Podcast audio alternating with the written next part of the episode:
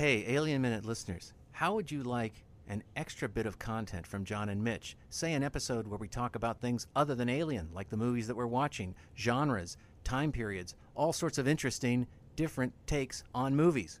If you want to do that, you can come over and support us at patreon.com forward slash alien minute. Pledge us some support to help us out and to get that extra content. We promise you it'll be worth your time.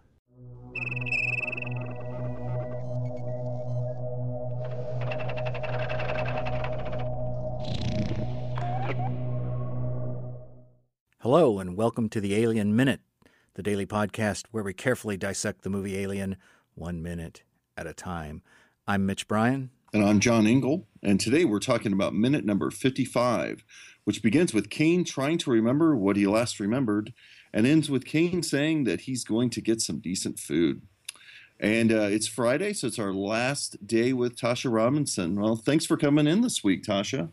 Yeah, absolutely. Thank you for having me. I love this movie, and it it really stands up to this kind of close examination. I was so excited when I heard you guys were doing this podcast, and I'm really honored to be asked to, to come join you. Well, thanks. Well, can I start with a strange shot across the bow? Sure. Yeah. So we drop to that wide shot where we actually see Kane sitting on the table, and whatever he's wearing is so weird. It's it looks like a teddy or something. It looks there's this whole weird gender thing that we've been talking about anyway with uh, Caitlin Horseman when she was on, but I don't know what to make of what he's wearing. You know what it looks like? You know uh, that horrible like lime green uh, bathing suit that Borat wore. That's like a banana hammock with straps up to the shoulders. Yeah. This is like a drapier version of that Yeah. because it's really weirdly close about the groin, and then it comes up in a big V to his shoulders. With lacing, right? Isn't that lacing? Yeah. Oh my gosh, so weird. So are we to assume that th- I think there's two things we could assume here. Either this is the undergarment that he wears every day when he puts on his uniform. When it, when he's in his uniform and he puts on his spacesuit and goes out and explores a planet and then gets a face hugger stuck to his face, that's what's left when they remove the rest of his garments. Or did they entirely disrobe him and this is what you're supposed to wear in the infirmary? Which one do we think is more likely? I don't know. Is he a space Mormon? That's I was actually gonna ask the same question. It's his Mormon undergarment. Oh, that's it's so strange. This thing. You're right, Mitch. I honestly I've never really given it much thought. Most of the time he's laying at different angles and you can't really see what it's made of. And it, and then at this point, when he's sitting up, when you're watching the movie, this the, the frame is pretty busy with other people and other things going on. I've never really focused in on what he's wearing. But How great would really that scene have been from the comic book if he walked into the dining room and gave everybody a big wave in that little number? I'm thinking we would have gotten maybe a, a wolf whistle from Parker, something like Set another place for dinner and orgy afterwards. I'm already dressed for it. Man, yeah. Oh, I'm glad. I'm glad he does though. Change clothes for dinner when we get Yeah. to that part of the scene. Thankfully, he puts on a, a some decent attire. So Kane is Ripley in the last minute was right in the middle of asking him what he last remembers, and he remembers dreaming about smothering. Right. This gets a really kind of odd reaction from Ash, don't we think? That we get a cutaway to Ash, who furrows his brow for a moment almost telegraphing this is a very strange concept to him. What do we make of that? I think it's mostly weird that he's the only reaction shot that we get. Like, I would think that everybody else in this room is giving like a little shudder of sympathy because they know exactly why he's dreaming of being smothered. And instead, we cut to Ash, who like kind of waggles his eyebrows. I mean, it almost feels like he's trying to make human expressioning, and it just doesn't quite work. Well, is it maybe that the, this concept of dreaming about a situation that was actually happening to you would be a new thing to Ash? Um, sort of in the Philip K. Dick kind of, I guess, question. Like he doesn't, he does not dream of electric sheep, so he doesn't understand why Kane would translate this situation into a dream form. Is it just a momentary? Well, this is odd to me. While, like you say, everyone else can relate to that idea. I don't know. Yeah, I just I don't know. I mean, he's he he's scientifically knowledgeable. Surely he would be aware that somebody who literally can't breathe might translate that into a dream state. Like that's not that's not like complicated sciencing. I don't know. Sometimes he seems a little befuddled at things, or it's again. I think I'm just going to go ahead and, and go to the glitchy. He's glitchy. That's it. what about you, Mitch? You read anything into this? No, I'm going to keep all my thoughts to myself when it comes to the android consciousness of Ash because Okay. I might Oh. be an android oh, myself. Oh, God, I forgot, Tasha. I didn't warn you about this. That Mitch shows some pretty. He exhibits some qualities that could be interpreted as being pretty Ash-like. It's a little glitchy. He seems to sympathize with some of Ash's points of view a little bit more. Just an uncomfortable theory that I have that I might. Like I've, I've told other guests, I do have a fire extinguisher close by. It could you just like experimentally like hit him really hard on the side of the head just to see what happens. Well, I mean, I, that's kind of an all or nothing experiment. I'm not sure. we might have a serious problem on our hands, and I don't know how I would explain it. I don't think people would sympathize with my reasoning behind trying this out. So, Really? I don't It- know. I think I think if they've seen Alien, if you if you said, yeah, he evoked that guy, a lot of people would be on your side. well, uh, well, officer, he was evoking Ash from Alien, so I thought, oh, we see. Okay, go on home. Just before he drank that glass of milk, I hit him in the head. Well, you could always lead with, "Have you seen Alien?" And if the cop says yes, then you say he was evoking Ash. And if the cop says no, you say, "I saw a really big spider on the side of his head, and I just I, I was terrified and I needed to kill it with Sure. a fire extinguisher." Everybody can relate to that. So, good. That's a good fail safe for this kind of experiment. Harry Dean Stanton gets a great moment, though, doesn't he? Back to the Yeah. old Yeah. Freezerino is so awesome. it's a is it, is it just me or is this kind of a 70s way of saying something it just reminds me a little of there's like a happy days like welcome back Kotter kind of thing to calling him a freezerino Exactly. It's so uh, it's so uh, gosh, what's his name? Uh, Vinnie Barbarino. right well it just sounds like something you know the Fonz might say or or one of the Tuscaderos or something you know it's just like the kind of 70s slang that he throws in here. But yeah he does. He gets a nice moment. He gets to laugh. Everybody laughs. Ash laughs even at his joke. Again we get a cutaway to ash reacting in a way that we haven't seen very often. You know i, I like to bring up these points where we maybe should have been suspicious of ash but here it seems like they're trying to misdirect us into his humanity a little bit again. I don't know there could be multiple reasons for why we're cutting away to him so often I think everything's going to go all smiles for the next couple of minutes. And I think Ridley Scott is doing everything he can to make everything feel as okay and happy and we're all back together as possible. It's a, it's a totally manipulative move, but it kind of works. I mean, Parker's smiling and Dallas is going to buy everybody food and it's it's ridiculous if it weren't for a movie that was otherwise so bleak. We can have this moment and we can take a certain amount of joy in it. Well, do we think even that this was in the plan? Like maybe we held off on ever giving Ash any of these moments earlier in the film? Because he's never like bantering about with it. He's never smiling, laughing. So did we hold off just to really add one more layer of this smile smile time that we're talking about here? So it really gets I'm like even Ash is happy here. We should all just relax. I don't know. Given that Dallas just shut everybody down for like a moment of levity that was much milder than this, the fact that he actually makes a joke here feels really significant. I mean, everybody's a little loopy from like the the tension dropping, but we're we're definitely having a an like an emphasized moment here of like everything's great. You know, freeze frame like at the end of uh, Police Squad Yeah. with everybody smiling. We even last week, Tasha, we talked about there's a moment when they go into the infirmary to search for the face hugger after it's fallen off of Kane's face. Mhm. That that Dallas steps up and touches like he kind of I guess it it seems as though he's maybe checking the Kane's pulse, but that seems pretty unnecessary. There's this intimate moment with Kane. And then thinking back on earlier moments in the movie, we we theorized that maybe Kane and Dallas are closer than we actually see in the movie.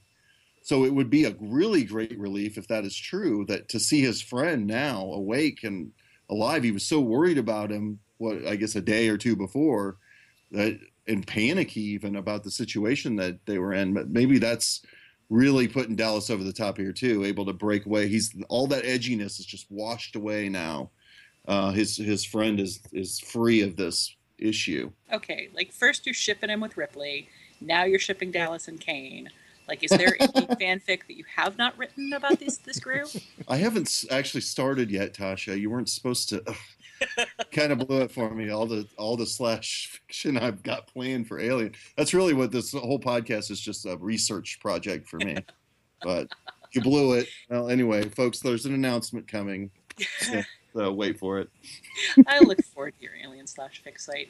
Uh, I look forward to finding out exactly what's. Uh, oh god, I I'm already sure that there's horrible, horrible Alien slash fic out there that I don't. Oh God, yeah. like, folks, please uh, link us to any of this on our Facebook page if you know where to find it. You know, in that infirmary scene, Dallas also has a really like a nice moment with stepping up to protect Ripley when the dead facehugger falls, and that's one of the like the few moments in the the movie that I really see playing as though like he has a, a kind of a masculine protection thing that might speak to a romance between them. Like he throws his body in front of her to protect her, and you can see from their faces that they're both terrified, but he still has that protective instinct. And I, I mean, I think you know Dallas. Dallas falls down on the job a few times over the course of this movie, but he always seems to do it while he's trying to protect his people. You know, I think he takes his leadership and his responsibility for his crew really seriously. Whether he has like special feelings for for Kane as a buddy, like as somebody he's shipped out with before or not, I think he really painfully feels a failure at having gotten him into the situation he ends up with. And I think that really contributes to the environment here where he thinks everything is okay and he's willing to relax enough to make a joke again instead of living in this state of like frustrated tension over what's going on. I think you could even say, you know, we've been building to this, you know, talking about this idea that he's out of his element. He's perfectly cool when he's a, you know, they're mining when they're ca- when he's the captain of the ship and everything is as it's supposed to be and they're doing their jobs as that they that they signed up to do. Now he would be kind of probably feel like he's back there again. Like other than the fact that they have this um this face hugger, you know, specimen, everything's now pretty much back to normal. They can just have a meal, go back to sleep. I think he's I think he's feeling back to the old Dallas again. Yeah, you're right. And then in this minute, we get them sitting down to to their meal, and it once again it's looping back to the top of the movie. It's looping back to the beginning of the first act, where they come out of their sleep, and the first thing they do is have like a big like collaborative meal together, which feels very relaxed and low key. There's all of this like overlapping conversation in this this particular shot where they're all kind of it seems like they're all talking at once and maybe about different things. It's very low key like the dialogue isn't important here. What's important is that they're doing something like relaxed and communal. And once again, we've completely reset the tension and gone back to the beginning of the film where absolutely nothing is wrong yet. You know, we maybe we didn't think about it when we first were in this mess hall set, but now that we've seen the rest of the ship, the grimy, you know, engineering section, the bleak, stark infirmary, this is definitely what I would consider the hearth of the ship, where we're this is this is the home of the ship. And it's the place that we as the audience members it's the one place that we can really relate to.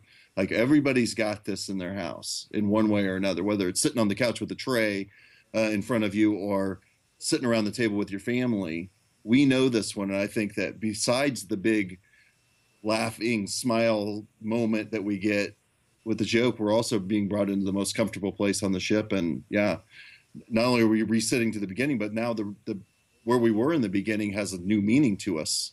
And obviously, I think again, we're trying to, he, he's putting this here to cruelly subvert it and take it away from us. Yeah, absolutely. It's really significant that they're all sitting around like one big table. You know, this is essentially like a, a barracks like situation. They could just as well be it, like sitting at, at like two long row tables or something like that. But it's this is like a family dining t- dining room. Like it's meant to evoke sitting down with your family, and everybody's interacting with everybody equally. You know, there's this sense that the focus is in the middle of the table with them all facing inward, kind of as the camera goes around and looks at everybody. And one thing that's just really chilling when you watch it again is you can so clearly you can so clearly see that Ash is smiling and like following along with the conversation, but he's he's just watching Kane. He's just watching to see what's going to happen next. He's studying him, and it's incredibly creepy. You've got that eh, tension between this, what John called this hearth moment. You've got Ash watching, and then by and large, you can't understand a damn thing anybody is saying. So the whole thing is just geared toward creating this illusion of happiness and but we, you know until he says first thing i'm going to do is get some decent food prior to that you can't hear anything. You don't know what anything's saying. Yeah and i find myself really curious about it. I went back and watched that that moment several times trying to pick up individual lines and like even watching people's mouths and like so little of it really comes across. It's just a kind of it's meant as a buzz of conversation. Yeah and with that mention of getting some decent food I, I thought it was interesting when i was watching this minute earlier it struck me that this is the last like benign you know blue collar complaint we're going to get in this movie. Because this is the last time this is the last time where the stakes are low enough that any complaint isn't fully warranted.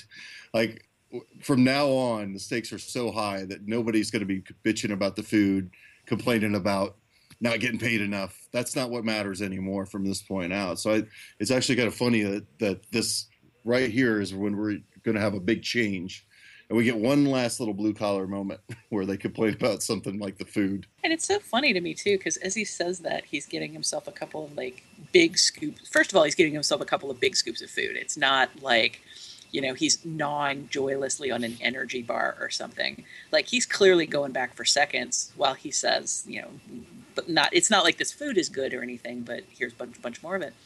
And then second of all it looks like like whatever he's digging into there looks like a pretty nice salad. Like it's it might be like a noodle salad or something but it's it's got green in it uh, it's got texture to it. You know again it's not like they're popping protein pills or like squirting a nutrient slush out of a jar or like eating the mush in the matrix.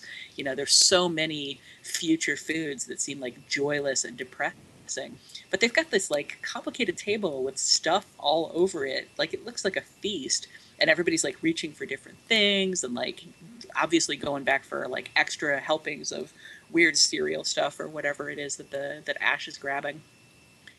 So the fact that he's complaining about the food, like even as he's like really digging into it, is like a little funny to me. I think it's a chilled soba noodle salad. That's my theory on what he's eating. By the way, I was going to mention. Yeah, I know. Me too. it's been a long day. Um, you, can't, you can't complain about soba noodle soba noodle no. salad. Come on, Ash. I mean, maybe in the future their standard food standards are much higher. Maybe that's soba noodle salads are just like like porridge to them in the future. I don't know. because food is so good that that Kane would be like, oh, curse this curse this arugula goat cheese soba salad. I can't believe I'm eating this peasant food. I can't wait till I can get back to hummingbird tongues the way it should be. Oh, that does sound like a pretty nice future. I hope uh, we have something well, to look forward of, to. Speaking of pretty nice futures, uh, it is so cruel that like his last significant line is basically like I can't wait for tomorrow when I can retire to my like when I can retire from my job and like go like live out my days on my yacht. Like of course he has to end with this like the first thing that I'm going to do when I get back. Darn you Ridley Scott. Well. Well, I think I'm I'm tapped out. It's a nice place to end the week, you know, cuz next week is going to get ridiculous. it is. I don't know what you're talking about. I assume they get into the freezers and uh, like wake up on Earth. And, right. Yeah, it's it's not cruel at all to have him say that because he's going to go to sleep. He's going to go home. Yeah, I think it's going to be all. Everything's going to be fine, Tasha. Don't worry. It's going to be fine. I mean, Ridley Scott wouldn't lie to us. No, no. I think it's really interesting at the end of this week and at the end of this five minutes in particular to just kind of look back on in the over the course of this five minutes alone we get five different moments where like everything if a different choice had been made like everything would have been different.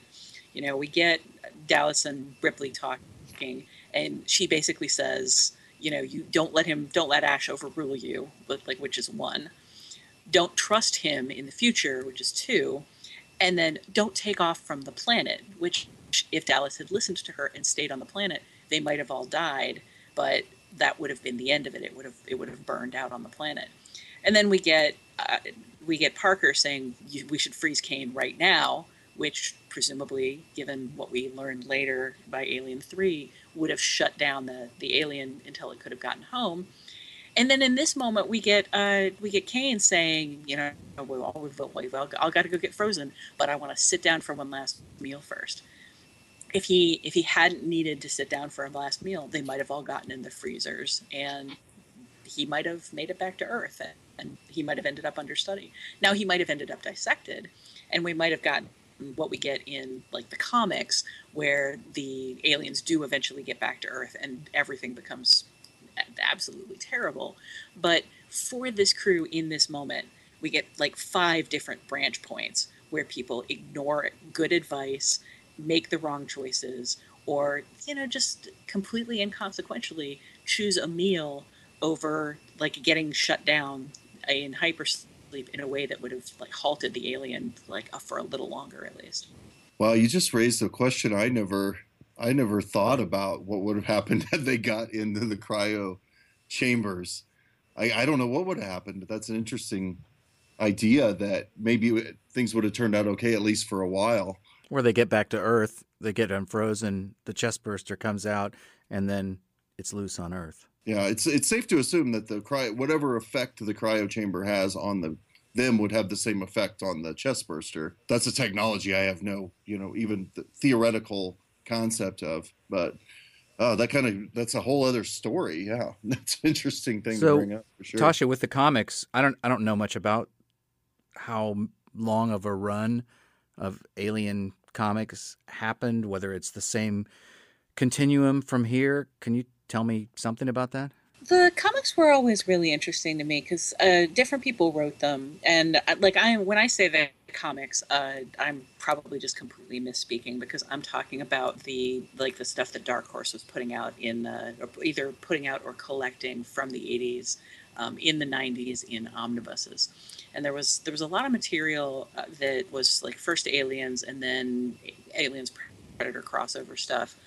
Before that stuff was actually happening in the movies and a lot of it doesn't necessarily seem compatible with each other. But I just I remember that there was yet another plot line where Weyland-Yutani tried to get a hold of aliens and weaponize them, and of course they they escape. I mean, instantly, and they just they pretty much decimate the planet. It's it's proved over and over in these movies that you can't control these things and you can't weaponize them because they're intelligent, they're incredibly resourceful, they're incredibly predatory, uh, but we come back to the the cycle of the company trying to like get a hold of one and trying to control it like over and over.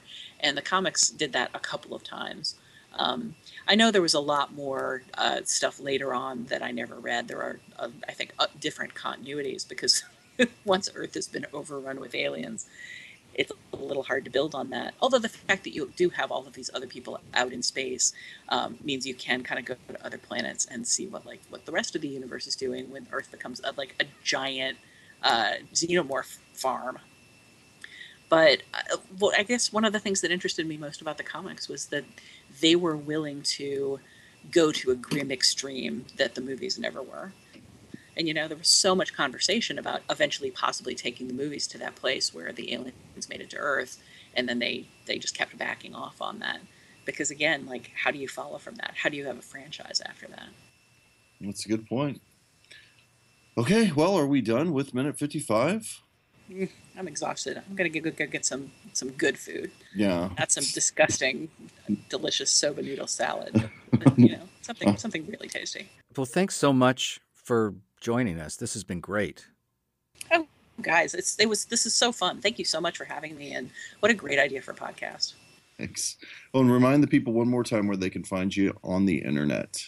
You can find me on Twitter at Tasha Robinson. You can find me talking about film on the Next Picture Show podcast at Next Picture Pod on Twitter. Um, you can find us at Next Picture Show on Tumblr and Facebook. And you can find my film writing, um, reviews, essays, whatnot at TheVerge.com. And of course, you can find us at alienminute.com. Uh, you can also follow us on iTunes, Stitcher, or Google Play and leave us a review there if you want. Uh, follow us on Twitter at Alien Minute Pod and come to our Facebook page and talk to us about what you think about the podcast and about the movie Alien. Uh, so we'll see you next week for minute number 56. Have a good weekend.